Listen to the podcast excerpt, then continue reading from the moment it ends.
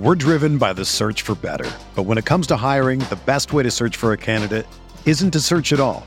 Don't search match with Indeed.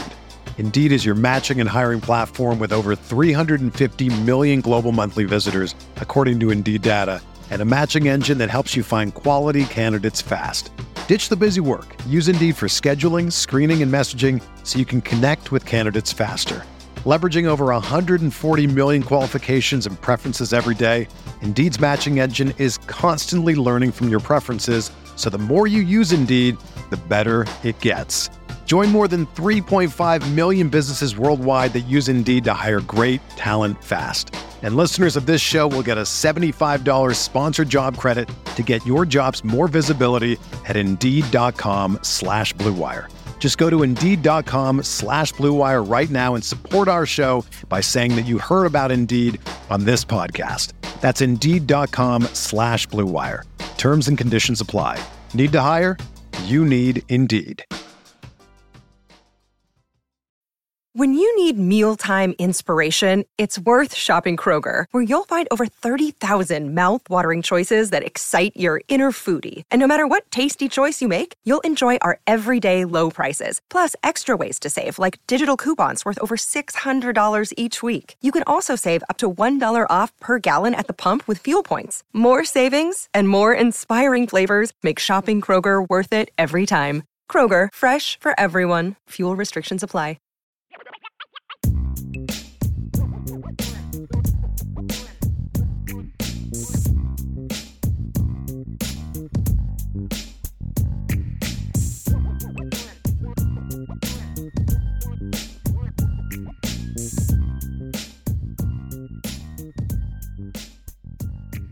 Sean, mailbag, you ready?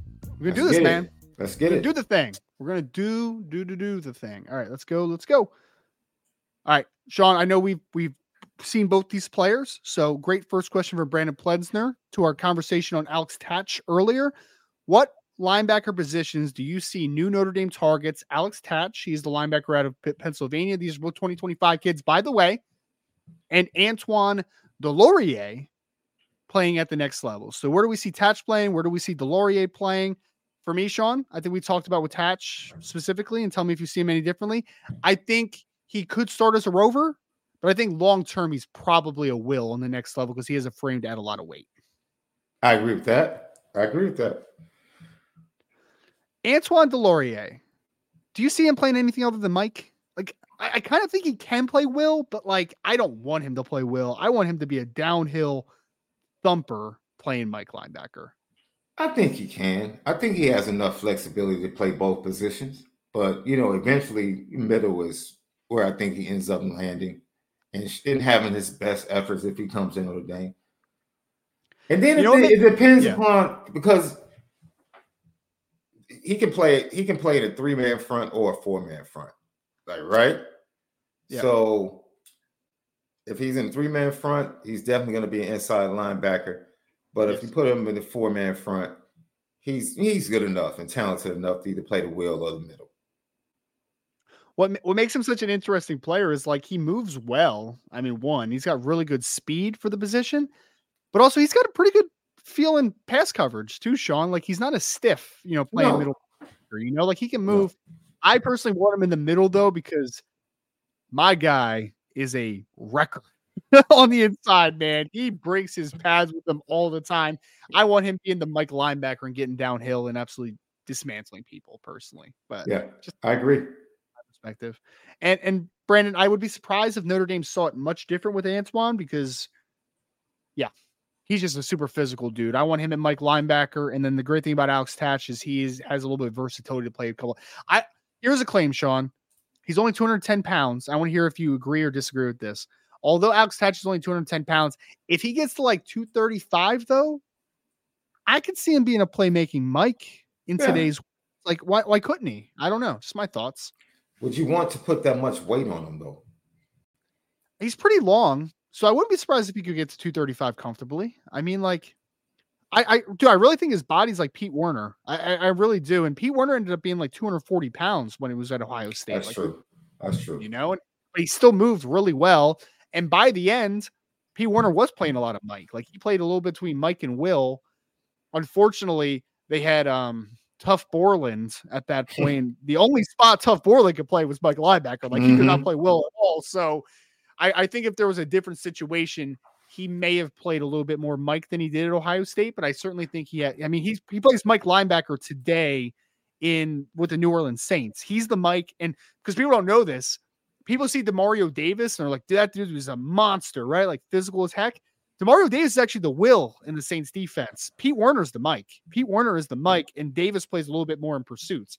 So yeah, I would love that though. As far as if Notre Dame got those two players to go with Josiah Kia, I'd be happy, folks. Like I would be super happy if that ended up being the class. Mm-hmm.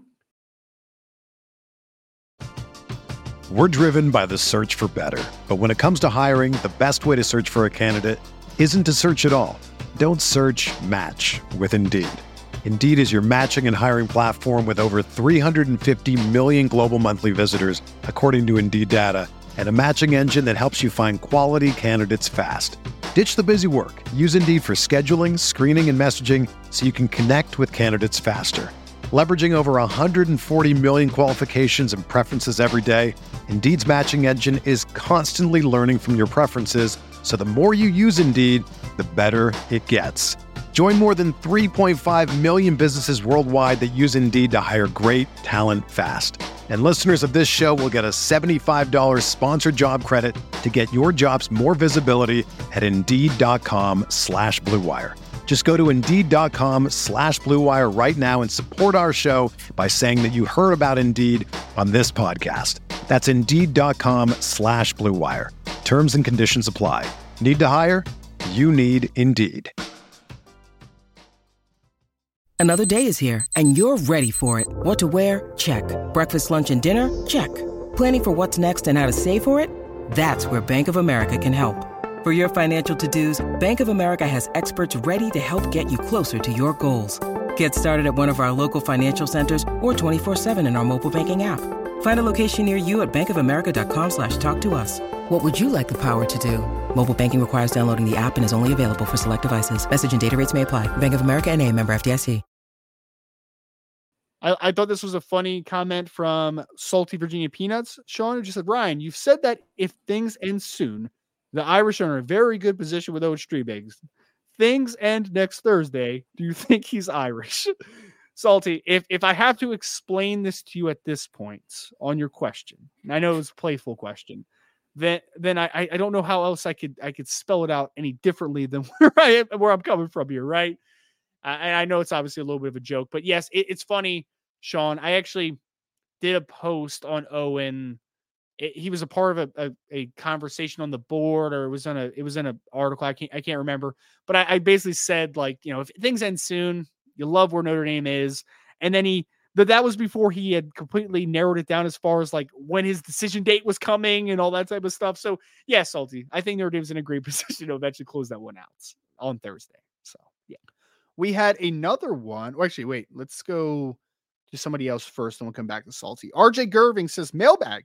Should the portal have a developmental fee whereby the receiving team must pay the sending team for each year they were on sending team roster to defray costs, etc. Wow. That's what costs? I, I, think they were saying that a team. So if a team is taking a recruit a transfer portal player let's say they were a three year let's let's do a hypothetical. Let's say a player is going from Ohio State to Michigan. That would never happen. But let's say, well, I guess never. But if a team's going from Ohio State to Michigan, Michigan would have to pay a fee dependent upon how many years he was at Ohio State. I guess it's trying to cut down on guys transferring as often mm. or teams taking as many mm. players. I, that's kind of how I see the question being framed. I don't. I'll, let me answer this one first. No, I have no empathy for schools in this situation that have taken advantage of players for years. No. Yep. No, I have no empathy for schools losing players. Now, if you want to come up with something for non-power five schools, you know, that get rated every year, I still would say no, right? Because the power five schools then go and raid. You know, it's a it's a downward flow.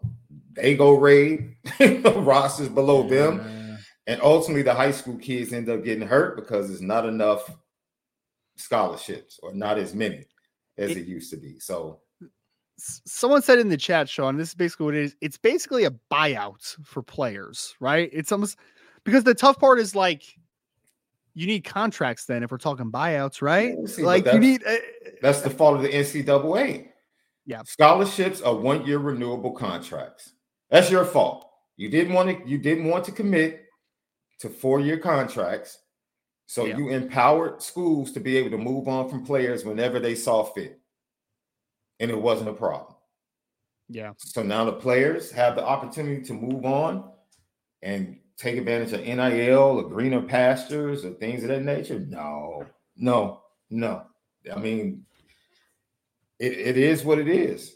No, do, does Notre Dame really need to receive compensation for the kids that have transferred? The the only part that I have empathy for, Sean, is that so there are some schools that are being rated by the transfer. Absolutely. Absolutely. So like a lower level, like let's say a a G5 team, let's say James Madison, for instance. Like let's just say a James Madison. Remember, you remember Antwane Wells that transferred up to South Carolina, Juice Wells, and he's been the yeah. best receiver. I, th- I, think he's back. Is he he's still in, I think he transferred somewhere, but regardless, guy yeah. goes from James Madison to South Carolina, for instance, right? Antwane Wells is there for three plus years. James Madison's the one that developed him. He wasn't a big name coming out of high school, and then they get rated. I guess in that scenario, is it fair to ask for like, hey, South Carolina, you got to give something back to James Madison there, man, because you basically just rated them improperly of getting one of their best receivers. Does that make sense? Like, I don't know. It's just talking I mean, out loud. That's why I said, I mean, if you want to talk about a situation like that where a power five yeah. school rates a non-power five school, then you know, but there's a trickle down effect. Should James Madison then pay compensation to the school that they raid to fill their roster. Yeah, it is. It's, it's, it's, a messy slope, isn't it? It's, a, a very messy really, slope. it's really a messy slope. It really is. Yeah. And you know, yeah. I see the com- it's a great conversation in the chat. It really has nothing to do with yo. There is no such thing as a four-year scholarship with the. It's a one-year renewable scholarship.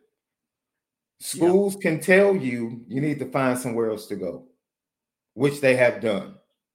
Period. So, no, you're not getting any empathy from me, right? Because now it's only fair that the school and the players have equal rights to say, I don't want to be here anymore. I want to go somewhere where I can take advantage of the opportunity in the classroom and on the field. Yeah. And that's it, man. It is it's tough, right? Life is fair, is and at the same time, it's unfair. And it is a fair, unfair situation. The thing you pointed out with James Madison in, in South Carolina would yep. be something, but the NCAA doesn't want to come to the table. Ryan, they don't. They don't. They don't want to. You're right. They want chaos. So everything can go back to the way it used to be instead of just coming to the table and say, yo, let's figure this out and make this profitable and beneficial for everyone involved the best sure. we can. They don't want that. They don't want that. Yeah. Yep. It, it's it is a fascinating conversation though. And I actually I, I, like where RJ's at least like he's thinking, right? Which is a great thing. And I he's saying that obviously fair. Yes, he's trying. He's trying. He's trying to. He's trying to look out for the little guy that's getting mm-hmm. poached. Is basically what he's looking for, right? It's just going to be so hard to find those restrictions that are proper, that are fair, right? Mm-hmm. In the end, I just, eh, yeah, it's gonna be a lot. Yeah. It's and until the NCAA actually makes precautionary measures to actually help people, then uh, we're just kind of screaming into screaming at a cloud, right? Screaming into a cloud, whatever the heck that reference is. Like you're just, yeah, nothing's gonna happen. Now, I will say this: one way they could do that is by giving them a bigger cut. Yeah, yeah. Give a bigger percentage since you rate since you rate their rosters every year. When they come play you, when a non-power five school comes to play you, they should get a bigger cut of the gate. Yep. Now that's fair. Sure. Uh, say like an NIL tax on every ticket, or name it however you want to name it, right? Yeah. But this is what's being set aside to help out the schools who get rated every year. Mm, sure. You want to you want to attach that to ticket prices? Oh man, that's such an interesting conversation. But unfortunately, we don't have the answers to it, man. I'm not sure we'll ever have the answers to it. Like, I'm not sure we'll ever get a clar- clar- clarity on it, but I'll see. We had we had a super chat here, Sean, and if anybody wants to throw in a super chat, those go to the front of the line just in case you haven't been here before. Tyler Evans with the super chat. Thank you so much, Tyler.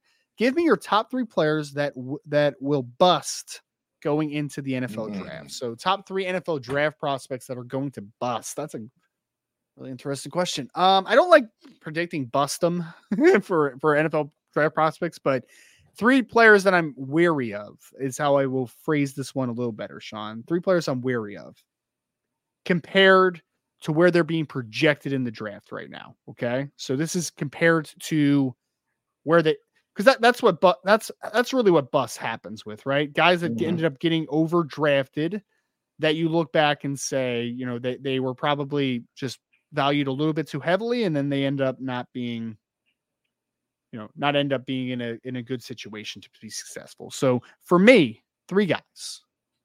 One, Adonai Mitchell, wide receiver, Hmm.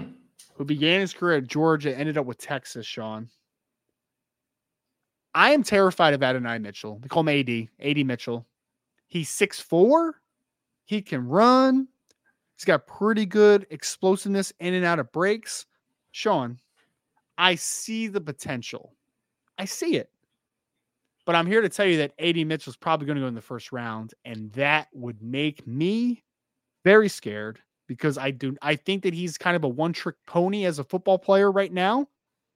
And I am curious to see how the development happens because for all the talent that he has, Sean, a single game in his entire career, he had over 100 yards receiving. One single game. And I'm pretty sure he only had two games that he went over 75 yards receiving.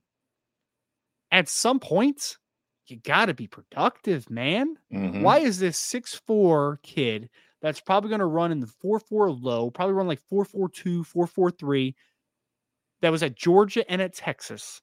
Why is this kid not productive? Like, I I'm confused. I'm confused about it. So he's one. Second one would be Patrick Paul out of Houston. I think he's going to go early second round, six Mm. foot seven, 330 pounds. My guy is stiff as a board and can't redirect as an offensive tackle. I'm good. I'm all right. I don't need that, sir. I'm sorry. It's just not, just not my guy. Just not it. The third, man, I don't know if I ever really have a good third one. Um, let me think. A quarterback's going to bust. I know. Probably. I, I'm not, not even looking at the chat. I'm assuming Caleb Williams' name has been thrown out there like six times. I'm assuming probably in the chat, but I need to open it back up because I don't know if it actually has or not. I'm sure someone Yeah. has said Caleb Williams though. No, no one has said Caleb Williams. Wow, no, I no, thought no, I thought I thought that was going to be like a, an answer for everyone in the chat. maybe it's Yeah. maybe people are kind of being objective now. like Maybe, maybe. yeah, you were on our show the other day and we were talking about being objective and evaluating the quarterback position and how difficult it is. It's it's yeah. you know, I I think Jayden Daniels could be one that you know coming off the Heisman and you know rising in draft mock drafts. I think people might feel like, but at the quarterback position, man, it's all about where you go as much as it is situation. the talent and the Yep. situation. That is the danger for me. For me, that's the danger of the whole Bears thing. Yep. It's not the fact that I don't believe in Caleb's talent. It's like, yo, this is a bad organization, ladies and gentlemen. Yep. It's it's not a good situation. So Sure.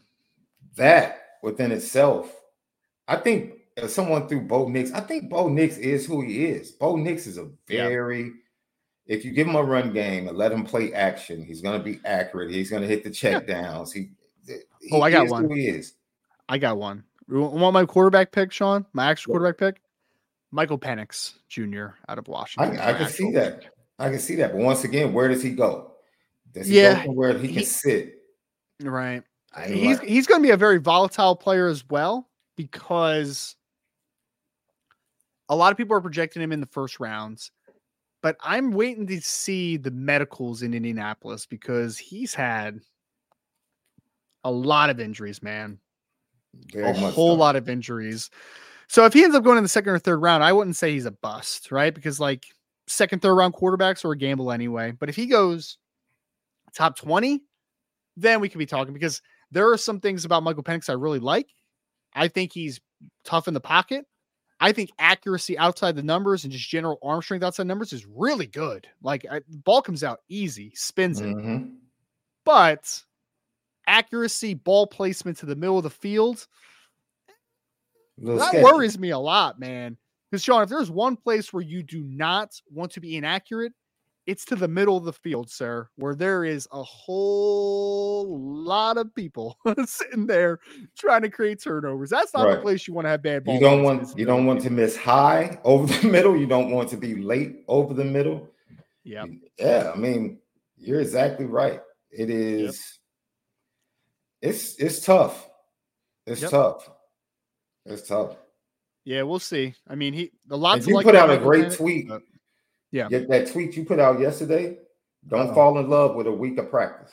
Okay. I was gonna saw say, Sean, I, somebody- I, I put a lot of great tweets out, man. So I'm just making sure which one you're talking about. Somebody was talking about, oh, JD Bertrand was the fastest, you know, 40 out of all the linebackers, and I just kind of rolled my eyes like, all you, right. You, mean, you you know when he hit that, right, Sean? I don't even know this for a fact, but I guarantee I know it. It was when he got beat on a wheel route by Marshawn Lloyd. He was in reco- he was in just flat out sprint recovery mode the entire time. like I don't care about that, man. I don't care about that at all. So yeah, I don't care about that. That's the type of stuff, man. That's the best talent evaluators do their due diligence. Yeah. With all of the data. They don't just fall in love with one part of the data. nah. You Yeah. do the work. Yeah, it's gonna be interesting, man. I am excited though. You need to come out to Indianapolis, Sean. Indy's not that far from you, is it? Dude, if I can, hey, you got, hey, you got a credential for me? I can get a credential for you, Oh, sir. I'm there. I'm there. That's a quick drive. All right, man. Yeah, come out to Indy, man. I'm gonna be there from the 27th to the 4th. So heck yeah. yeah. man. Let's do that. Let's do that. I even got an Airbnb uh, all set situated, man. So yeah, let's come Oh, on out. You went Come big time. You Airbnb in it. I actually have family in the in the nap, so Okay. yeah, I would be good in the nap. Dude, I love Indianapolis, by the way. I love Indy because Yeah. everything's so close, right? Yeah. Like you can get to any bar, any restaurant, to the convention center. It's a walk, man. It's Mhm. it's fantastic. It's fantastic. All right, so let's go now. Let's go now to, and thank you so much for the super chat again, Tyler. Great question. And we're going to move now to Salty Virginia Peanuts had another one, Sean. He said Notre Dame from, how do you say, it, Coach? Is it? How- Lendo. Lendo. Lendo. Lendo. Lendo. Lendo. I need to change, change my process here. From like Lendo. DOE. Yeah. Yep. Man. Lendo to Mike Denbrock to Al Golden to Chad Bowden has been putting its money where Freeman's mouth is. This is very recent change. How much of is P- um, Bevacqua? I believe is how you pronounce that last name, right? Is did I get that one? You get Yeah. that one? This plays right. right into our conversation today that we were talking pre-show. Spin it, man. Spin it, Like, John. Spin How it. much how much credit is Jack Swarbrick going to get moving forward, even when he leaves office? And how when is the what's the line of demarcation for okay, this is Pete Bevacqua's football program in his era? And yo, is it going to be two years? Is it going to be three years from now? And as of right now, it's still Jack Swarbrick is still very much heavily involved. Yeah. Still much heavily involved. You know, I think there have been on to me, I think Jack, part of the reason Jack is stepping away because he knows certain things that need to be done. And what needs to be done might not necessarily be something that he thinks he's the best person to do or that he necessarily agrees with per se. Right? He he said he wanted to be a good steward financially. It's hard to keep the best coaches and the best staff and really be effective in NIL if you, you keep that moniker. Now, good stewardship could be spending your money wisely or spending it on the right person. Right. Some people might feel like Sam Hartman was bad spending. Some people might feel that way. That's that's up for debate, right? Uh, some people might feel like you didn't spend in last year's offensive coordinator search, and it hurt you. and it impacted Sam Hartman, which impacted the team. So these are the things that I think Salty's talking about, and the dominoes have been falling positively yes. from Landow, then Brock Golden, you know, even Mike Mickens, who teams yep. have been coming after. Um, yep. All these things, all these things have been lining up to make you feel like Notre Dame is finally choosing winning, right? Not just talking about the history of winning, but actually choosing the path to winning now. Yep. So I think there's enough credit to go around. I think it always. I don't think it comes as it's. I don't think it rarely ever is as simple as one guy getting all the credit, right? Mm-hmm. I think that even just for this situation, Salty's talking about the financial backing and support that has been this off season, just in particular. I think Jack Swarbrick has to get some credit for that right? Because I, I, think his hand may have been forced a little bit with the Andy Ludwig situation. Like I think that that pushed you in this direction where you couldn't be embarrassed again, right? Like you couldn't mm-hmm. have put a bad uh, bad eye on the Notre Dame program for the second straight off season. But also, I think you know Bevacqua is an, also a part of this conversation, right? Like I I think that this is a merging of realities right now, Sean. Because I'll be honest with you, if the Chad Bowden thing happened last off season, I would have no confidence that Notre Dame was going to figure it out and get it done. Zero, zero. But this offseason, when the first thing came out and Brian reported it on the board and everything, not for one minute, and this is complete honesty, not for one minute did I think that Notre Dame wasn't going to match and make sure that that didn't happen. Not for one minute. I didn't have a single doubt that Chad Bowden would be back. 0 mm-hmm. Zero doubt. I like I know some people in the beat and like they're doing their due diligence. I'm sure that some people in the beat are probably reaching out to multiple sources and Michigan people and all this type of stuff. I didn't even reach out to anyone because I'm just like, he's not going to Michigan. He's not. I just don't believe it. Just don't believe it because I think that you feel better about where the program is right now. They are willing to put that money up, man. Put their money where their mouth is. I think it's a great thing right now. You spent big to get who you perceive to be maybe the best offensive coordinator in college football. You went big and hired a prominent name as a strength and conditioning coach, and you made sure that your dynamic director of recruiting, who's going to have a different title moving forward, did not go to Michigan, the defending national champs. You did that in one offseason, man. Tell me that doesn't matter. Tell me that isn't doesn't mean something. That means something. You mentioned Mike Mickens, making sure that he's not going anywhere. Notre Dame's putting their money where their mouth is this offseason, which is why I feel better about the trajectory of this program than I probably ever have in my adult life. I can't remember a time where I felt as good because not only do I see the talent coming in, not only do I see coaches coming in, I also see backing. I see guys saying, Well, we got you, man. We got yeah. you. We yeah. got you, Marcus. Go do what you got to do, man. It's it's a great change, isn't it? it's such a great change because for the first time in a long time, I feel like Notre Dame is ready to stand tall and stand firm on a full level against anybody. Yeah. They're they're willing to recruit against anybody. They're yeah. willing to throw money around against anybody from a financial backing perspective. And you have a young, energetic coach that I think is a great he's a great role model and a great he's a great symbol of your program potentially. So, I, hey man, I'm in on the future. I'm in. Man, I think that it is. Yeah. This reminds me to better explain. Um, yes. From my standpoint, my mom is a very unorthodox mom in the sense of your typical mother because most mothers are loving and nurturing. That's just not saying my mother doesn't have nurturing factors, but my mom is not the kiss you. She's not that, right? right. She didn't come from a family background with that. On the other hand, my dad is very much still to this day like kiss his boys, love on his boys, and we're all adults, bro. He's that's but that's what his dad and his grandfather did to him. And so my yeah. mom, one of the ways that she shows her love is in giving. She's a mm-hmm. giver.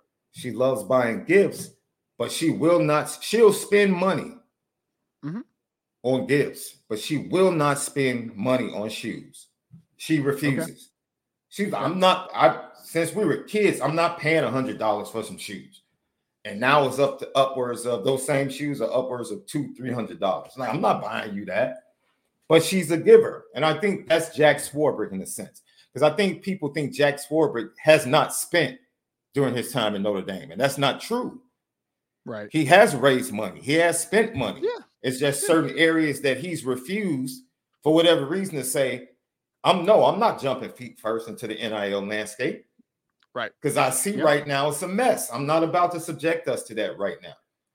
You know, and that goes back to his good stewardship. It's like certain things he's just unwilling or he doesn't feel comfortable spending that amount of money on that. Right. Even now, Yep. things are good. Dude, I've talked to people connected to the program. Uh, I've heard that there's been big money already raised to build and add on to the facilities, whether it's the Google or other things that are going to help the football program. Well, that's Jack Swarbrick. Even when he steps out of office, that's going to impact recruiting. His oh, decision and his legacy are still going to help Notre Dame win games. That's him. So Yep. you can't, you have to give him credit, man. You have to give him credit. You just have to give him credit for what he's done. And even if he did mess up in this, maybe he feels like, yo, maybe he felt like, yo, that's a lot of buyout for a guy that hasn't won a national championship. You don't know what his mind was when it came to the Andy Ludwig situation. But there was something there that made him feel like, man, do we really want to spend this money, much money just on the buyout before we get to the Right. salary? Right. And that's his right. As fans, we might feel like you got it, spend it. Well, Sure. unfortunately, he's in charge of making sure that they do the best by the money that they have. And he maybe he felt like that wasn't the right hire, and it turned into Mike Denbrock. So you have to ask yourself, ladies and gentlemen, would you rather have Andy Ludwig or would you rather have Mike Denbrock right now? You know, and he Yeah, saved money yeah, on the I'd, deal. ra- I'd the rather have day- Mike Denbrock right now. Yes, I'd rather have Mike Denbrock right now. I would agree with Hey, that. Hey, you know what else? He saved Notre Dame money on the deal. And I guarantee you he's getting kudos from the board, board members for that.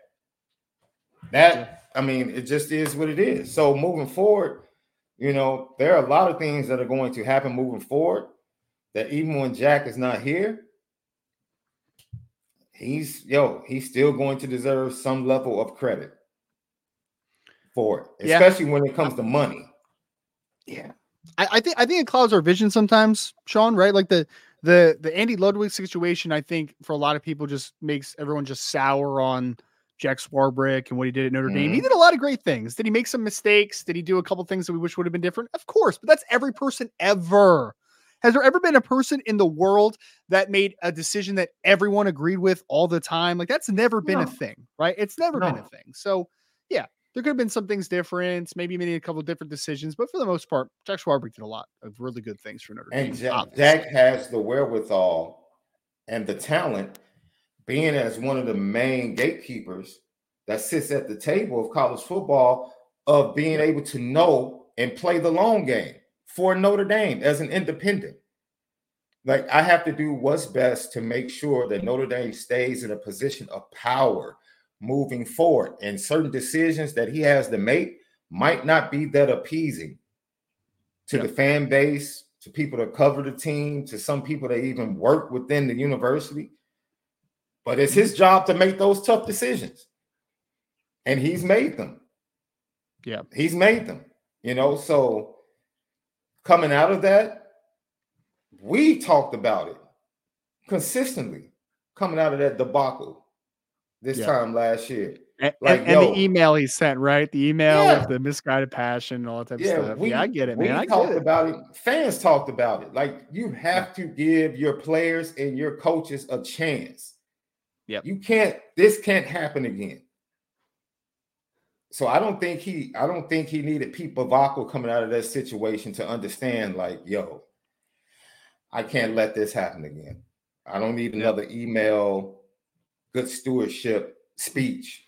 I don't have Asking another one in me. a- a- Yeah. Asking for the money at the end of the email. And yeah, yeah. We don't oh man. We don't do that. We don't need that again. I agree. I 100% agree. Oh man. Yep. Great question though. Salty as always, sir. We had a quick one, Sean. Kevin Park said any word on Al Golden staying or uh, going or staying. So as of right now, sounds like he's going to stay, but we'll see. Mhm. Obviously, the rest of the hiring cycle. And the good thing is, is that the NFL jobs, Sean, are they're Hmm. filling up very quickly here. So there's not a Mhm. ton of spots left there. College jobs, I, I don't know if that is a avenue that Al Golden would even consider, depending on what job comes open or what job is currently open. But uh, trending in the right direction that Al Golden be back in 2024. We'll obviously see how everything goes. But yeah, seems like you're in a good spot there. All right, Sean, here's an interesting question. Brandon Plesner wants our opinion. Has your linebacker board changed in priority now with the new offers? Well, Brandon, I would say this. We try to project who we know is a priority player for Notre Dame more than anything. Mm. But I'll ask you this, Sean, and we talked about this a little bit. With Mr. Tatch now being offered, with Antoine Delorier being offered last offseason, has your formula for what a good linebacker class changed in 2025 at all? I think we ask it that way. No, top guys are still the top guys. You still want a Christian Jones in the class. Like you darn right. If you can get Christian Jones in the class, go get him. You darn right. And if some other other guys that we watched recently get offers has to take a step back or has to wait to see how that recruitment goes, because at some point there's going to be a time when Notre Dame has to be honest with themselves and say, okay, if going into the summer is going into the summer with this young man worth the possibility of losing out on this young man? Like, where do we evaluate them? Like, are they even or is it close? Because if it's close, I might be willing to take this kid that's ready now than to fight for this kid that might be a little bit better. Or if we think he's that much better, then yo, that's worth this kid is worth going after at this position. And I think that's pretty much across the board at all positions, and definitely this year and linebacker. It goes back to what we said. This is a year where, with the new wide receiver offers and the new linebacker offers, we're not mad.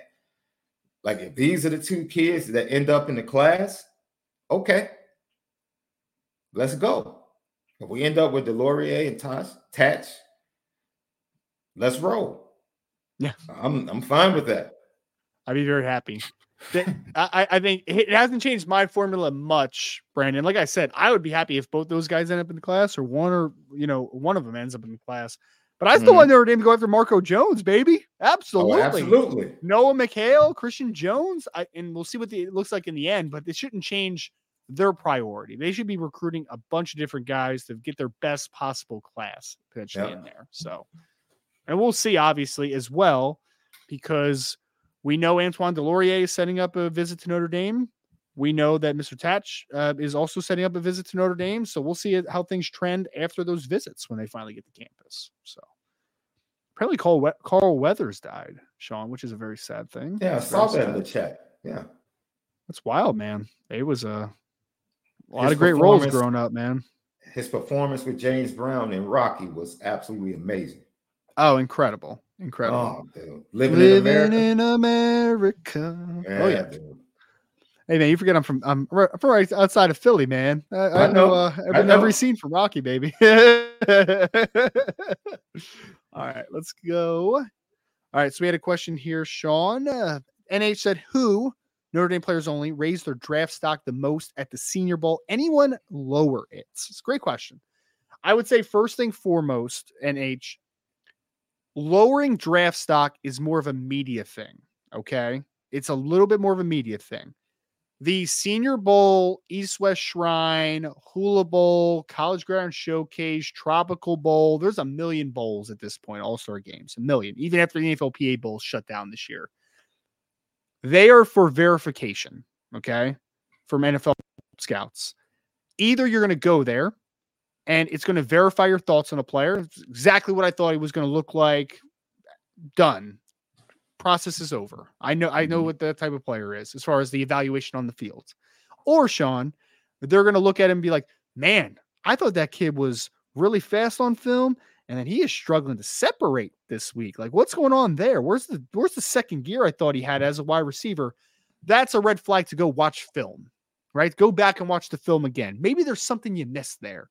Mm-hmm. So guys rarely ever raise or lower their stock out of these events. It's more a red flag or a check mark, if that makes I hope that makes sense. That's more of what this process is. Mm-hmm. Now, who impressed in the senior bowl and I think helped their case to get a check mark is the better way to put phrase it in my opinion.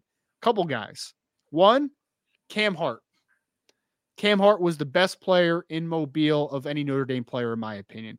Start to finish on, there was one rep day one where he got lost a little bit down the field and didn't locate a deeper ball against Javon Baker, the wide receiver out of UCF. But otherwise, Cam was really good in Indy, man. I mean, in uh, mm-hmm. Mobile, excuse me. He was really good down there at the Senior Bowl. Really physical at the line of scrimmage, physical in the stem, show good, good, pretty good short area quickness for almost near six foot three corner. He undercut a couple passes. He had an interception in, in one of the one on one drills. He looks really good. I think he helped himself this week. I think that he helped himself.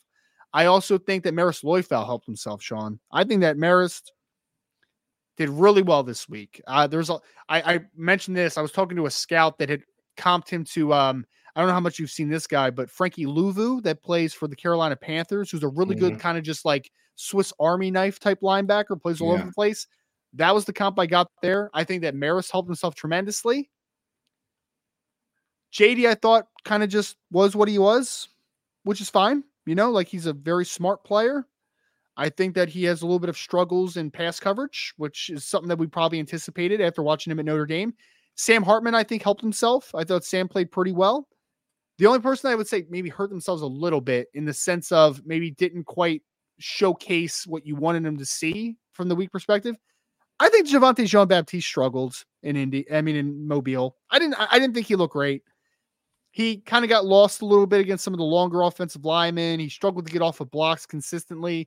I don't think he had a great showing, but otherwise, I think Notre Dame just in general, I, I think they helped themselves in Mobile. I think that they had a lot of good showings this week. This week, Cam Hart, yeah. though, I think was Cam, the best one. Look, I'm I'm praying that he gets to go back home and gets to work, play with uh, Kyle Hamilton again. I really am.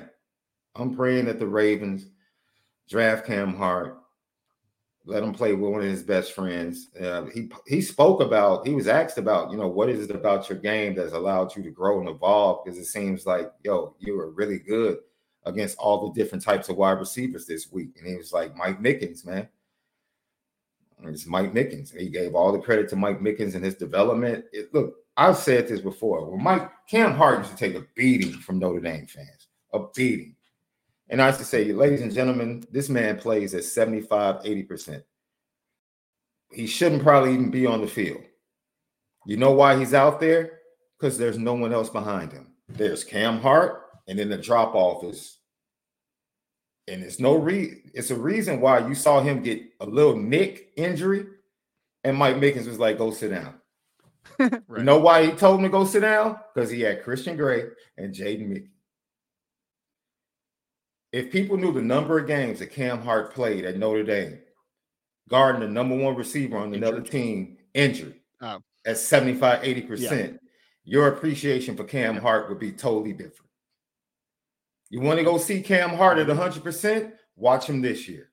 You want to see Cam Hart at 100%? Go watch that Wisconsin game at Soldier Field. That's Cam Hart at 100%. And agreed you know, we tried to be transparent and let people know, like, yo, this dude is a warrior, man. It's all about and going to the next level is going to be about his health. Yes. If he stays healthy, he's going to be he's going to be good. I Sean, that is the remaining hurdle that needs to be checked. And the one mm-hmm. that I mm-hmm. was most concerned about, I thought I thought Cam was gonna have a good week in Senior Bowl. He had an even better week than I thought he was that he thought he was going to have. I thought he was going to be good all week. He was fantastic for most of the week. But like you said, when he goes to Indianapolis, mm-hmm. I expect him to test well. I expect him to look great in person. What do you what do you I asked Malik this? What do you think he needs to run at his length and uh, size? For um he can get away with a four five, four five two. He can get away with that. But if he ran 4 4 high, it would be very beneficial for him. If he ran like 4 4 7 to 4 4 9, mm-hmm. that would just be like a check. You're Yeah, good. You're yeah. six two, seven eighths. You're 204 pounds. You have 32 and five eighth inch arms. Like Mhm. you're good to go here, man. So if he can run anything four four high, fantastic. But if he runs four five to four five two, four five three, it's fine. You're good. Pass. Yeah, Check. You're yeah. good. Yeah. So yeah, he. But more than anything, because I, we know Cam's going to kill the the interviews. He's going Yeah. to kill the interviews. I expect him Yeah. to test well as well. We've heard that he's run some really good times at Notre Dame. So Yeah. I expect him to test well. Expect them to interview well. Medicals. God, I hope those shoulders check out, man. I hope they check out. That's a scary proposition for a defensive player with multiple shoulder injuries. Yeah. Same thing with Peyton Wilson from NC State. He's had multiple shoulder injuries. Like, I hope it turns out okay, well, but we shall see. I, I hope for the best for Cam though, man, because Yeah. Sean, we have lost this. We have lost this in today's game a little bit. Cam Hart was a warrior. Yes. Warrior, dude. Warrior. There's some players that you look at and just say that guy would have run through a brick wall if a coach would have let him, right? Like he would have Mhm. given everything he had, and he did give everything he had. Cam Hart's a warrior. Cam Hart is an absolute warrior, and I hope that he. I hope nothing but the best for that guy, man. He, Yeah. Howard Cross, same way. Like there's some guys you just gravitate towards Yep. because they do whatever it takes, man. Yes. And you love them for it. You love them for it. It's fantastic. All right, let's go to Pete Weber. What's up, Pete? How much of the Chad Bow- Bowden past few days can you tell us about? Any idea the numbers that were getting tossed around? I might have to go into recruiting. Uh, Pete, we, um, numbers we can't put that out there. Um, I've heard the numbers though, and it, it was substantial. We'll just leave it at that. Okay. I would say that Michigan was offering not just n- money, but obviously a, a different position, a, a general manager position, a little bit of a, you know, a little bit above what a director of recruiting would just typically be, you know, as far as like his responsibilities and title. So they were offering money and title. Ultimately, Notre Dame was able to to show that this was the place to be and to make it attractive enough for for Chad Bowden to return to Notre Dame. So hats off to Notre Dame, man. That's all we can say about it. They did a great job of making sure that he is still going to be in South Bend, Indiana. I said this earlier, bro. Yep. I'm thankful it was Sherrone Moore making the offer instead of Jim Harbaugh. I know that. Yeah. Do, you- do you think do you think if it was Coach Harbaugh, it maybe ends a little bit differently? I, I mean, I don't know. I generally well, don't see, know. I don't know if Sherrone Moore has the gravitas because you knew Notre Dame was going to have the right to counter. You knew that. Yes. Yeah. I don't know if Sherrone Moore has the pull to go back to Michigan and say, "Yo, get it done." Right. Right. Jim Harbaugh, coming off a national championship, might have had that pull to Yeah. tell Michigan, like, "Yo, up the offer." You know, so Harbaugh going to the NFL might have helped in this situation. definitely didn't hurt. You know, like Mhm. definitely didn't hurt Notre Dame's favor to try to get him back. There's no doubt about that. 100% agree. We had Jason Smith who just asked a quick one. He said, uh, Josh Petty still being recruited by Notre Dame. Yes, Jason, they were there to see Josh Petty this week. He's a 2025 offensive tackle out of the state of Georgia. They like him a lot. And I think that he has some interest in Notre Dame, Sean. But again, until he gets to campus, it's just not a realistic target, right? Like it's just not a realistic target. So they'll keep Mhm. recruiting him, but I just don't think he's a realistic target as of today. Interesting one here from NH says of this year's head coach moves hires, examples Kalen DeBoer, Jedd Fisch, etc. Who will have the most success in their first year and in their next three years? Let's go first year, Sean. Some of the prominent new head coaches. Who's going to have the most success in year one at their prospective school? Mm, Uh, it's a little tough. It's a little tough. I really like Jedd Fisch, bro. I do too, man. It's just he's got to replace You know what? Washington. Yeah. The new, the new, the new hire at Arizona. You know why? Yeah. Because Fifita and McMillan stayed. Yeah, and now they're and they're now they're going down to the Big Twelve, which is losing Yes. Texas and Oklahoma. That's That's a good one. That's so a that, that's good um platform. Yeah. so that's that Brent was- Brent Brent Brent, Brennan, Yeah. yeah. who was who was at San Jose State. I'm not sold on him as a great head coach, but I think that I actually agree with you there, Sean, that he might win 10 plus games in year one just based upon who he has coming back. It's coming I know back, they lost yeah. like Jonah Coleman and some other guys Mhm. like that, but the fact that they got Fifita and the wide receiver to come back as well, like McMillan. Like that's a That's pretty, pretty, substantial. And the fact that they're going back to the Big 12 that doesn't have Texas Oklahoma anymore. hmm My issue would be, you know, what's funny is Arizona might be the situation. Brendan might be the situation, uh, the answer for number one. But the next three years, he would not be my answer because No. I'm not sold that he's going to be able No. to sustain that No. program. You know what I mean? could actually see DeBoer in Alabama taking a small step back, yeah, the, the near future, and then yeah, yep, and yep. then you know, reestablishing things. I can see that.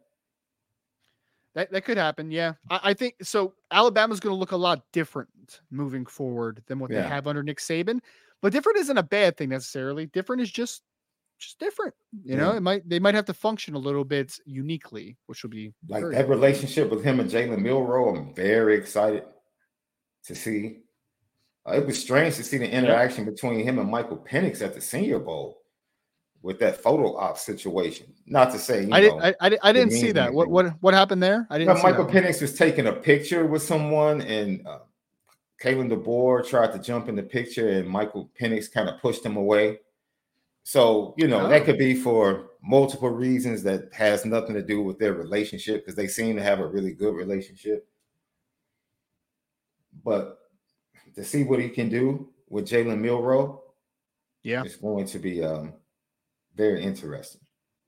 I think Jalen Milroe definitely is going to have better coaching this year than he had this past year. Yeah, I, I think. So. I mean, he's definitely going to be in a more uh, quarterback friendly offense than what Tommy Mhm. Rees had going. There's no doubt about that. So, um, you might trust Caleb DeBoer to develop it. Even though, did you see? I, I I don't know if this, was this official yesterday. I, mi- I missed this announcement, but Ryan Grubb's going to Seattle as their offense coordinator. Is that what's happening? In the NFL, I think. Yeah, I think I saw that. I think saw something that. about that, and then Hafley left Boston College to go be the DC. Yeah, yeah, for um the Packers, right? Be the Packers, DC. Yeah, yeah, but man, college football has changed, man. Really has. It's changed. Like you know, getting a job like BC is uh seems like a dream because you know how guys would just take jobs. I don't know if that's going to happen. Yeah, Green So, Bay. so it look so it looks like Ryan Grubb considering Seattle Seahawks offensive coordinator job. Yeah. So I guess it is not official or it hasn't been a thing that has been finalized yet. Well, we'll see though, man. That would be very interesting.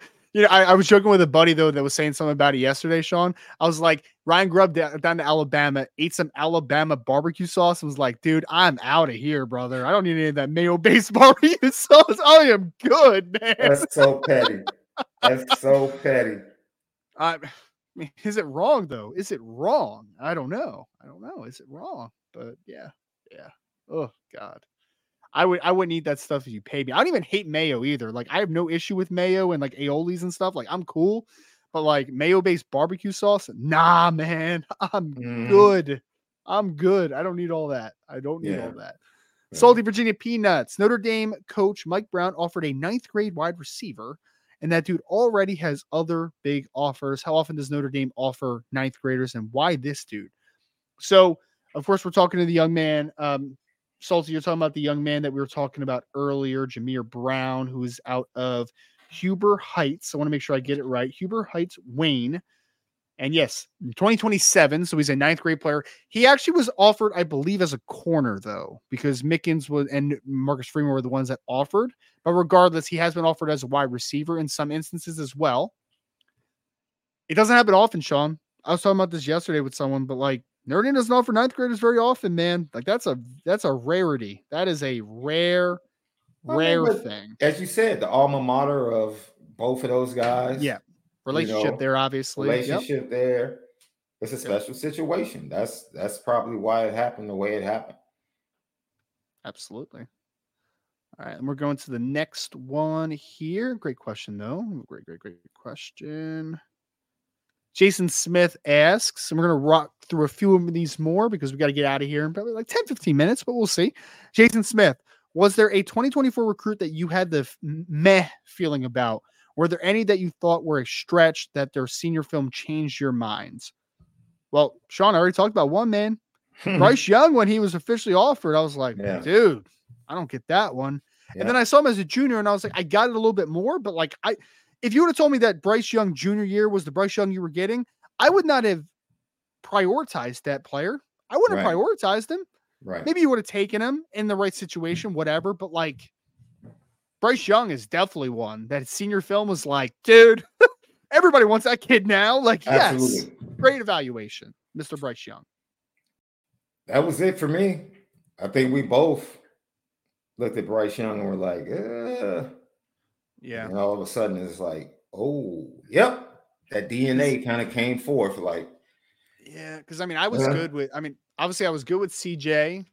I was good with Aeneas, obviously. I was good with Kedren Young, obviously. Micah Gilbert, Cam Williams. The first time I saw Logan Saldate, I was like, cool. I'm good. I'm good with Logan Saldate. Like yeah, Jack Larson, I was fine with at the time. Offensive line wise. Yeah, nobody, nobody there that I really had a. I, I, I, I'll, I'll, all right, here's one, Sean. Slight one.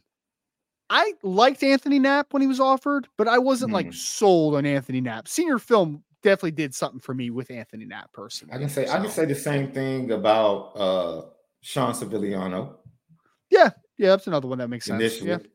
Yeah, yeah, Yeah, because I mean, I, I was always good with Logan Thomas. I was always good.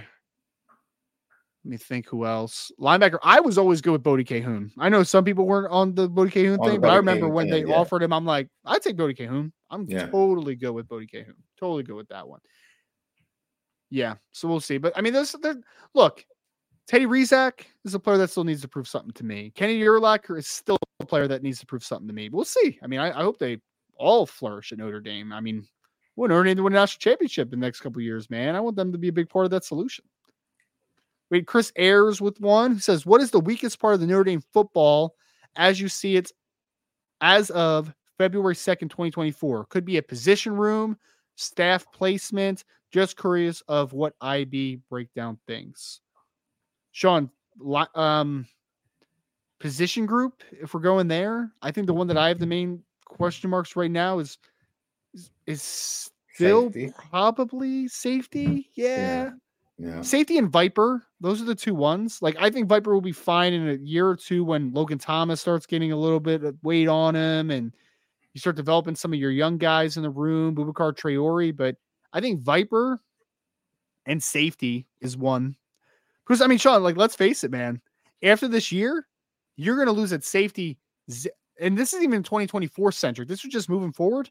You're gonna lose Xavier Watson, Rod Heard after this year, too Yeah. where it's like you're gonna be back to the drawing board at safety unless you know Adon or somebody else like takes a massive step this season, and you're like, oh, okay, we're, we'll be all right, we'll be fine. So yeah, man, I think safety and Viper for me. I don't know if you had any other ones that you wanted to throw in, but that was uh that was me personally. So No, I agree. I was going to say safety as well, but the 25 class literally is, could be the beginning of that remedy for that particular position. Yep. Agreed. Agreed. Agreed. All right, let's go to. Uh, I'm going to knock this one out real quick. Jason Smith just said, "Is the James Simon situation a Owen Wafle type situation where someone gets pushed out of the class, or will they take three and figure it out?" Uh, Jason, I think it's a little bit of over recruiting. I like ultimately, uh, it's a long shot if you would even get a James Simon just in general, right? But I think he's such a good player that Notre Dame would try to make the numbers work if it ended up being that situation. But also, I think they're over recruiting to a degree at some positions because you never know what's going to happen, you know, from a decommitment and other factors outside, you know, maybe roster numbers or get to a certain point where you have to take another player that you really Mhm. like. There's just a lot of things that are going to happen there. So I think it's a little bit of a combination of everything. I don't think it's, I don't wouldn't say it's an Owen Wafle situation though, where I st- I think the staff is still very high on Justin Thurman and Daniel Anderson. I don't think anything's changed in their mind there. So I don't think it's a matter of someone getting pushed out of class. No, I wouldn't say that. Sean, this was a good one. Chris Ayers was another one. Who is the 2024 Notre Dame pick to click? Meaning, of all the lowercase beasts that Notre Dame has, like an Eli Raridon, who is the chat's pick to click to finally show that promise on the field? So basically, breakout star, Sean, a talented kid that hasn't really shown it as much on the field yet. Who is your early breakout star for the 2024 season? Eli uh, Raridon's an interesting one, by the way. Eli Raridon up. Jason Onye will be someone because we heard about him last year. Can he take that next step and kind of be someone that can solidify behind Rylie Mills and Howard Cross? Uh, yeah. the, the, promise we saw from Boubacar Traore in the USC game, right? Could he be a breakout star? Jaden Mickey, yep. can he take a step forward in the slot? You know, can can he step up and live up to you know what we thought he was going to be when he stepped into his first practice with full confidence? Uh, and then, of course, the quarterbacks, right? Like, yeah, yo, if Kenny Minchey gets a shot, if CJ Carr gets a shot, even if it's like, because this is the confidence of that quarterback room. Mm-hmm. Riley Leonard felt, man, I got to come back quick for Duke yeah. after the Notre Dame loss. Like, I have to, this is our season. Like, I have to save our season we can look Riley Leonard in the eye and say, "My man, you can sit down for the next three weeks." yeah, we we can win nice, games. Right? We yeah. can we can win games with these dudes at quarterback. Like rest up, and that is you know, so you could get a young man in the quarterback room that gets an opportunity, and next thing you know, it's like, wow. What about uh, Deion Colzie if he's healthy? man, I have to see it at some point, Sean. You know, like I'm just out, I'm just out of patience with Deion, man. I think he's very talented, but like I just need to see it. You know what I'm saying? Like just need to mm-hmm. see it. You know, could he be a Javon McKinley type? You know, you know, could be. Could Miles be. Boykin type. I mean, he's he's ta- he's talented enough to be that guy. It just yeah. Yeah. You know, is he is he willing to put in all the work and can he stay healthy? You know, like there's so many conversations that, there that I'm, I'm hopeful for. So yeah. yeah. I think three guys that I'm excited, I'm interested in. Boubacar Traore would probably be my pick overall. I hope that they let him unleash as a pass rusher a little bit at least in 2024. Uh, he's not going to be a full time starter more than likely, but at least get some pass rush reps. Another yeah. one, Sean, young safety, Adon Shuler would be great if he oh, steps up and becomes the heir apparent there. That would be that's great.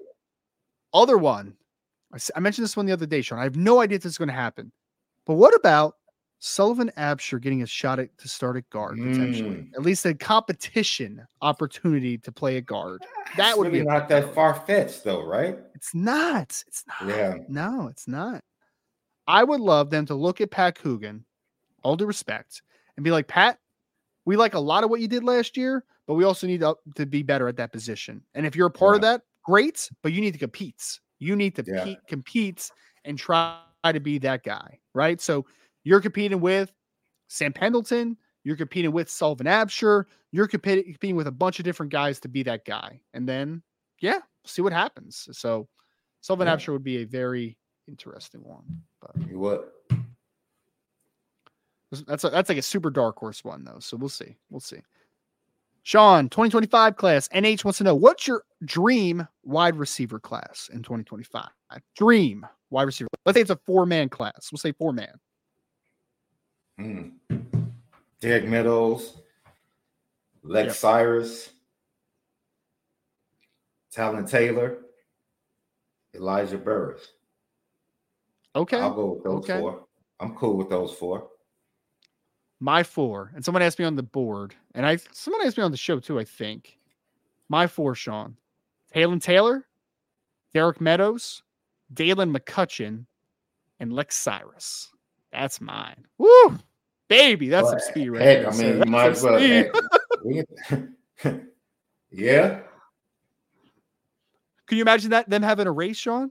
Who's who, here? Rank rank it. Ready? Derek Meadows, Lex Cyrus, Dalen McCutcheon, Talon Taylor. All three, all four race at the same time. What's the order of the finish? Mm. It's a good one, man. I know who comes in first, but otherwise, it's a pretty I'll close say one. McCutcheon, I don't know, man.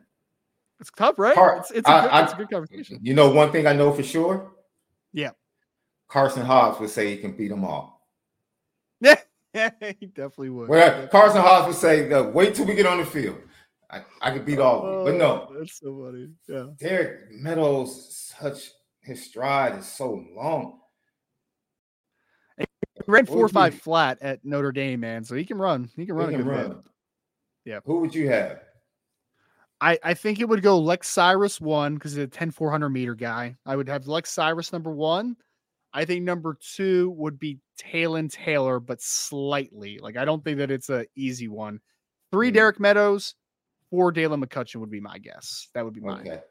Because D- Dalen could run too, man. But like Yeah. Derek, like you said, Derek's got those long strides, man. Like he might be able to stride it out at the end there. he might be able to stride it out.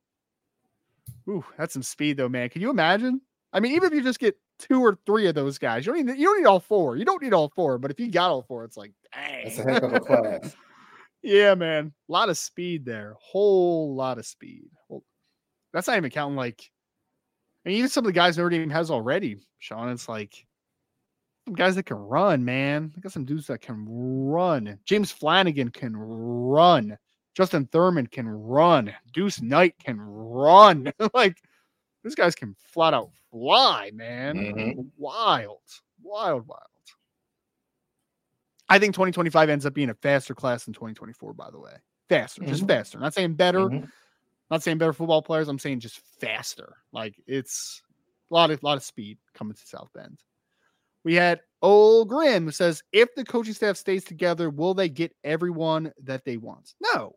No one's ever gonna get everyone that they want. No one bats a thousand, right, Sean? Like not gonna get everyone they want, but you need to get you need to have a good hit rate, obviously. But like, Mhm. no, no one, no one ever hits a thousand. Uh, no one ever bats a thousand, right? Like it's never gonna happen. So, wanted to knock this one out real quick. Chris Ayers just said, "Does Logan Thomas really weigh 197 pounds?"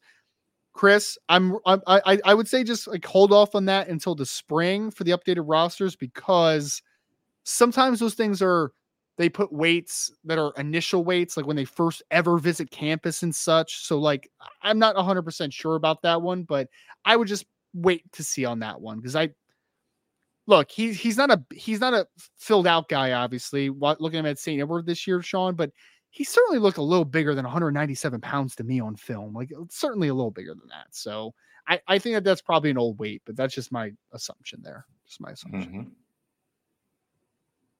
All right, we had. Uh, I don't know what Tommy's saying here, Sean, but I'll bring it up in case you can decipher this.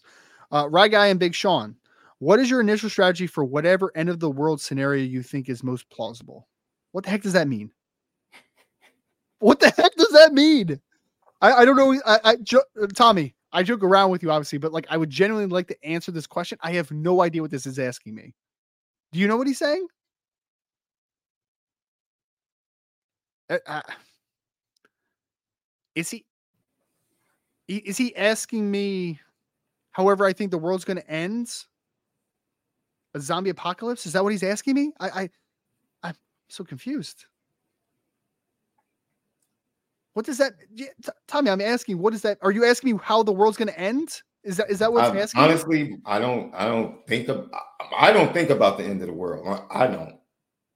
yeah well i hope don't the world doesn't end while i'm a part of it you know I- Yeah, I kind of want my kids' kids to kind of uh have to deal with this type of conversation. Like, right I, I, I'm being honest. I really don't think about it that much. So, Tommy, I I need a, I need a little bit more, man. What do you do when the world is ending? Oh, okay, Sean. What, what am I going to do when the world's ending? Um, I don't know. Hug my family. I, what's this? I, I don't understand what this question. I don't. Tommy, I, I Tommy, I, like you asked me about aliens one time. I answered your question about aliens because like, uh, uh, uh, I, I'm moving on. I don't know. like, I don't like, dude, uh, I don't think about it. That's just the type of person. I don't think about the end of the world. I don't. Right. My thoughts are Right. too about leaving an inheritance for my kids. Though that's my life. That's what I push towards. I don't. I've rarely thought about what if an atomic bomb hits or what if this happens. I I just don't give thought to it. I, so I can't I can't give an honest answer because I've never really given critical thought to it. I, I have not either. I have not either. I I've never even as I've never given even any thought to like how the world might end, Sean. I've, I mean, heck, I would, I would. I would love, I would love to um, have the money to build a bunker. I mean, if I'm just It'd be being great. hypothetical about it, Zombie apocalypse. I'm going Will Smith and uh and what, what's the what's the movie with the dog in the zombie apocalypse? Is it I Am Legends? Is that what it is? I Am Legend. That sounds right, right? Yeah, yeah. It's a good movie. It's a good movie, by the way. It's a good movie. Um, I don't know. Tommy, uh, I- don't ever I ask me that question again. I don't know. Yeah, I yeah, I would uh build a nice little bunker and uh stock up stock up on crustables. Strawberry, by the way. Uh, uh, strawberry, not grape. Yeah. Ryan and, and Carson, they love the grape. It's great, it's good, man. You know, maybe some Pop Tarts, because that's one of another hot topic on this show a lot of times, which Pop Tart. Um Oh, I love a good Pop Tart. I haven't had a Pop Tart in years, but I love talking about Pop Tarts for some reason. So I don't, I don't know why. It's fantastic. All right, let's get through a few more of these. We had Michael, Ryan, and Sean. Can you and Tommy? Awful question, man. Usually have some good ones. That was terrible. Ryan and Sean, can you both give me your thoughts on Lex Cyrus, a comp of possible, and where Notre Dame currently stands in the recruitment? Thanks, guys. No idea where they stand, Michael. I need to see him get on campus first before I have a really good understanding of how interested he is with Notre Dame, because that will ultimately be the test. Thoughts on him, Sean? Dynamic, man. it's fast. A really fast player. I would take him in a heartbeat if he wanted to go to Notre Dame, but I have no idea Yeah. if he's interested in Notre Dame yet. Yeah. This one, another wide receiver question. David Jones says, I know everything is set for wide receiver from the portal, but was there any interest for Notre Dame in Ohio State elite wide receiver, Julian Fleming? I just want to pull Hmm. this up real quick because David, I have no idea if they did any. I'm sure they did a little bit of research on them, did, did their due diligence there, but I am never going to call a wide receiver, Sean, that in four years had 79 catches for 963 yards and seven touchdowns and just had 270 yards receiving in 12 games for the Buckeyes in 2023. Never calling to call that guy elite. Is all I just want to say real quick. Never going to call that guy elite. So um, I'm very happy with how the portal at wide receiver ended up at Notre Dame. I, yeah. I remember because I don't know if you were on the show, Sean. Someone asked about Julian Fleming when he entered the portal, and my stance from the beginning was like, I'm good. Yeah. He's fine. Like, I'm good though. I think I'm he good. was I think he was overhyped coming out of high school, personally, but Yeah, and the, the the production would back that up. It would it would uh would back that one up. yes. Someone said how many wide receivers realistically take. I'm just going to knock through a couple of these That's quick. That's, Uh, that's ironic that we just said that about Julian Fleming, and then Archer says, "All right, I gotta go flight time." he doesn't want to say anything negative about you. the irony, right? Like you guys are talking bad about an Ohio State guy. That's funny. It's funny. No, Uh, would say safe flight, Archer. Yeah, yeah, you too. Yeah, absolutely, Archer. Safe flight. Three to four is probably the number there, though, just for that question that came in the chat. We had John A1 with the super chat. Who are the top five returning quarterbacks in college football in 2024? Wow. All right, let me think. Off the top of my head, I'm trying to think. Top five. That's tough. Have fun with Let that. me one. um I'm gonna I'm gonna look up a list and then I'll give you guys my list off of this list. Quarterbacks, college football. Let's see. Let's see. We had right, here's the list by Sports Illustrated that put a bunch coming back. Carson Beck is on the list, Sean. Jackson Dart Ugh. from Ole Miss. Quinn Ugh. Ewers. Ugh, Dillon Gabriel. Grayson McCall. Jalen Milroe is on here. Shedeur Sanders is on here. Mhm. All right. Out of the players I'm seeing listed here, I would say in no particular order, Shedeur Sanders, Carson Beck. Man, do I have to do top top five? I John? Can told you have I fun stop with at that. two? Can I stop at two? It's not a the best quarterback crop coming back next year. It's not the best. That's why I Actually, said have fun. I mean, Riley Leonard would be in your top five, wouldn't he? if he was healthy, if he was healthy the whole season, then yes, he would be in my top five. I, man, I- I'm on a wait and see basis with Riley a little bit, you know, just coming back from the injury. You're not gonna throw Miller Moss in there, buddy. Miller Moss looked great in the bowl game, man. Looked really good in the bowl game, but I mean, is Quinn Ewers a top five guy by default? Like by default, I, I I told don't wanna you do it was this. about to be tough. I told you this was about to be tough. Cameron Ward maybe from Washington State now going to Miami, maybe. Mhm. Man, I'm trying John, I'll try to come up with a better answer. Put it on the board. Like it, it- look, I'm okay with the top two there. Again, I said Carson Beck from call. Georgia, Shedeur Sanders from Colorado, but like Fifita. after that, man, I like, would definitely put Fifita in my top five. I would. nope, no Fifita. Yeah, eh, yeah. I mean, you could convince me of it. As far I as quarterbacks, I would prefer to watch. I would definitely prefer to watch him play. Yeah, I mean, and Dillon some Gabriel's been guys on that super. Dillon Gabriel's been super productive over the course of his career. So, like, is he in there by default? Like, John, I'll say the top two again: Carson Beck, Shedeur Sanders. After that, I will get back to you on that, man, because that's not a, it's not a sexy list. After that, one. I'm very best list in the world. interested. I'm very interested in watching Nico. Yep. At Tennessee. Yeah, Um, I mean Jackson Dart has has produced. I like Jackson Dart. Actually, He's I do like. Jackson Dart. I thought he looked way better last year than he this did year before. Yeah. Absolutely. Absolutely. So I, yeah, Jackson Dart, I can see him being in the top five. Uh, I don't. I mean, Jalen Milroe. No, not not yet on Jalen Milroe. Not yet on Milroe. Not yet. He could be, but I'm I'm, I'm gonna wait a little bit on Milroe, just a little bit. I liked a lot of what I saw, but No,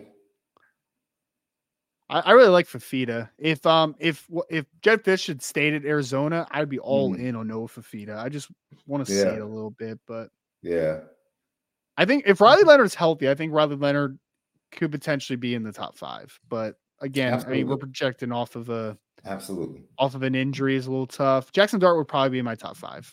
Would probably be, but yeah, I'll get back to you, John, on a little bit more of a definitive list, a little more definitive. It's a great question, though. It's not a great year for quarterback in college football coming back. It doesn't seem so. We had Johnny S. Iowa is self-reporting inappropriate contact with the Bama offensive tackle. They went after Kadyn Proctor. Do you see more schools trying to get ahead of, of allegations by self-reporting? Um, more. I wouldn't say more. I mean, Johnny, it's not like the first time we've seen it. I would say it's probably going to be around the same. I, I some will be ahead of the curve a little bit, but so many things fall through the cracks from the NCAA. I just I'm I'm not convinced that it's going to be like a trend. I guess I don't know, but Yeah. Did you, as a kid, did you ever tell your parents something truthful that you knew they weren't going to get mad about, but you knew it would give you cool points? And they would always think, "Oh man, he always they always tell me." It's it's kind of like that. Like you really Yeah. don't. No one cares. Like the infractions aren't about to bring harsh penalties to Iowa.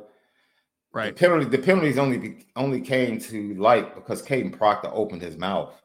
Yeah, right, right, right. If Kadyn Yeah, Proctor, they, they, they self-reported before the hammer came down because he literally, um, literally let literally- out of the bag.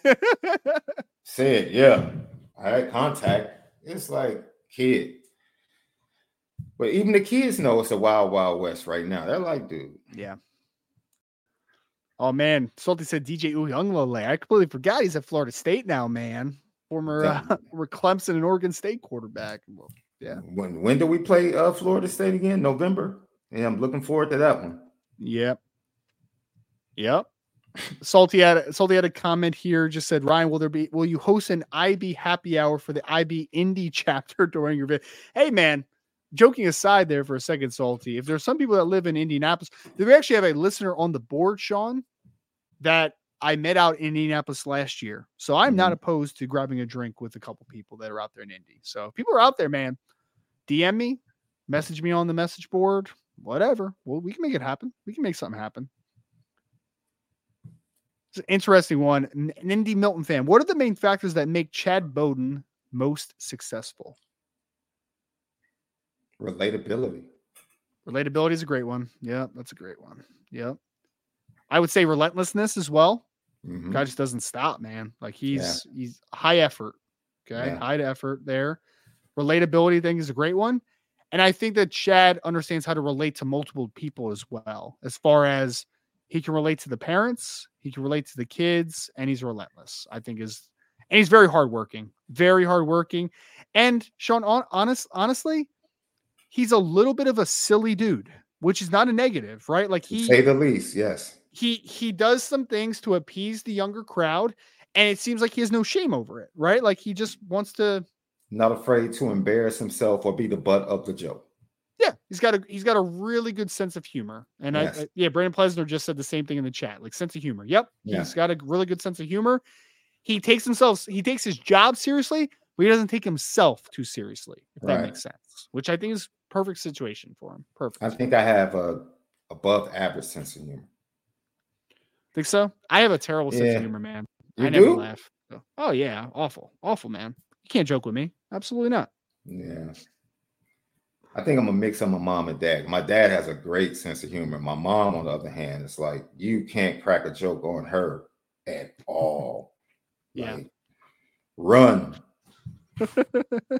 immediately. That's hilarious.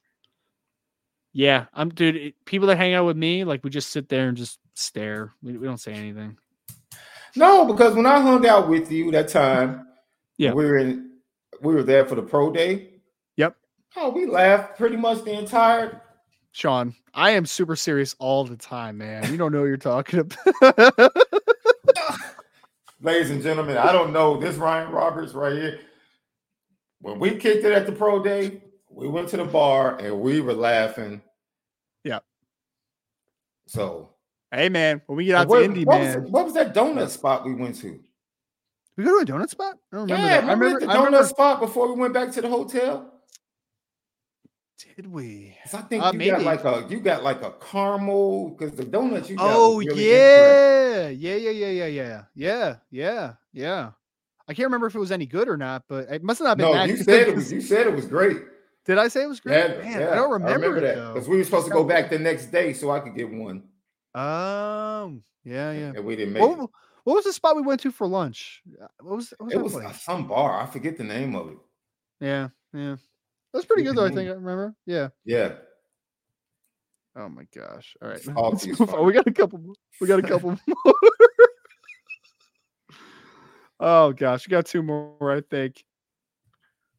Um, Sean, Chris Ayers would like to ask us who do Ryan and Sean think is the must-have get for 2025 recruiting? Question goes to Chad as well. Sean, both sides of the ball, offensive and defensively. If you had to pick one player on each side of the ball, that is a must get for you, a guy that you want Notre Dame to get in 2025, who would that be? Well, off- Defensively, for me, sorry, go ahead. Mhm. No, go ahead. Offensively, offensively, it would be T- Ta- Taylor Taylor, I believe, of the guys that are not committing the class. Do you have anybody else on offense? I was definitely going to have my Chicago bias come out on the offense side of the ball. So yes, Okay, yes. there we go. Okay, so Taylor, defensively, do you have a pick? Defensively, I Yeah. would probably at this point lean with, dude, any of the top two linebackers like Marco, uh, Devin Williams, is probably one for me too. two two players. I, I would probably end up picking Dallas Golden, the corner, the Okay. safety, play anywhere. The other one though that I would love Notre Dame to grab, like yes, I- is I Mar- Marco Shanklin. Jones. Yeah, Marco Marco, Jones. Jones. and Shanklin. Yeah. You know what? I'm sorry. I just really believe Shanklin's at the end of the day they're going to get Shanklin. That's just my belief. So I was kind of thinking outside of guys that, yeah, Marco, and you said Dallas. So Yeah, mine would be Dallas Golden, and then Taylor and Taylor on the offense side of the ball. That would be two. Yeah, So yeah, Shanklin might be more important though to your uh, to uh, strengthen your argument though, Sean, because yeah. I just mentioned that Viper is a spot that needs to get a little bit more productive moving forward, and he is Mhm. definitely a Viper. There's no Yeah. doubt. yeah. Last question, Jeff Fluke, hot take, unless any super chats come in late. Notre Dame versus LSU and South Bend for round one of the playoffs. Thoughts? blowout. You need to get a little more descriptive than that, my friends. You can't just. Notre Dame's going to beat their butts. I love it. Let's man. go. Book it. Book it. You really, you really want LSU to come up here in the snow or the cold in December? Do they really want to come up here? That's a good point. Man, let's get it. Let's go. That's a good point, man. Let's go. That's really funny. Yeah. So Yeah. Yeah. these dudes have snow cones on the field during summer camp, man. They're soft, dude. Man, They saw, someone's gonna clip this, man. Someone's gonna oh, clip soft. it. I ain't ready for that. You kidding me? Oh, that's 15 hilarious. 15 man. degrees in December in South Bend? Man, please. I want to see the press conference because I want to hear the excuses from Brian Kelly because they're to be good ones. You know, our guys, you know, it's tough when you have to come up to weather like this and we're not used to it. I can just hear the excuses flowing. I can hear them already. That's really funny. That's yep. hilarious. All right. Well, I think that's a good one to end it. I uh, yeah, I think home field advantage in the playoffs is going to be something that's going to be very interesting for the playoffs moving forward for college football, and we'll sure talk about more about about a lot about that more in the future. But we want to thank everybody again so much for joining us today here on the Notre Dame Recruiting Hour on the Irish Breakdown podcast. Before you leave, if you get that like button for us, we very much appreciated. If you get that that notification bell and subscribe to the podcast or listen to us on any and all of your favorite podcast platforms, please review, subscribe, message board at boardsirishbreakdown.com. That's Sean Davis. I am Ryan Roberts. Hope you all have a great weekend, and we'll talk to you again very soon here on the Irish Breakdown Podcast.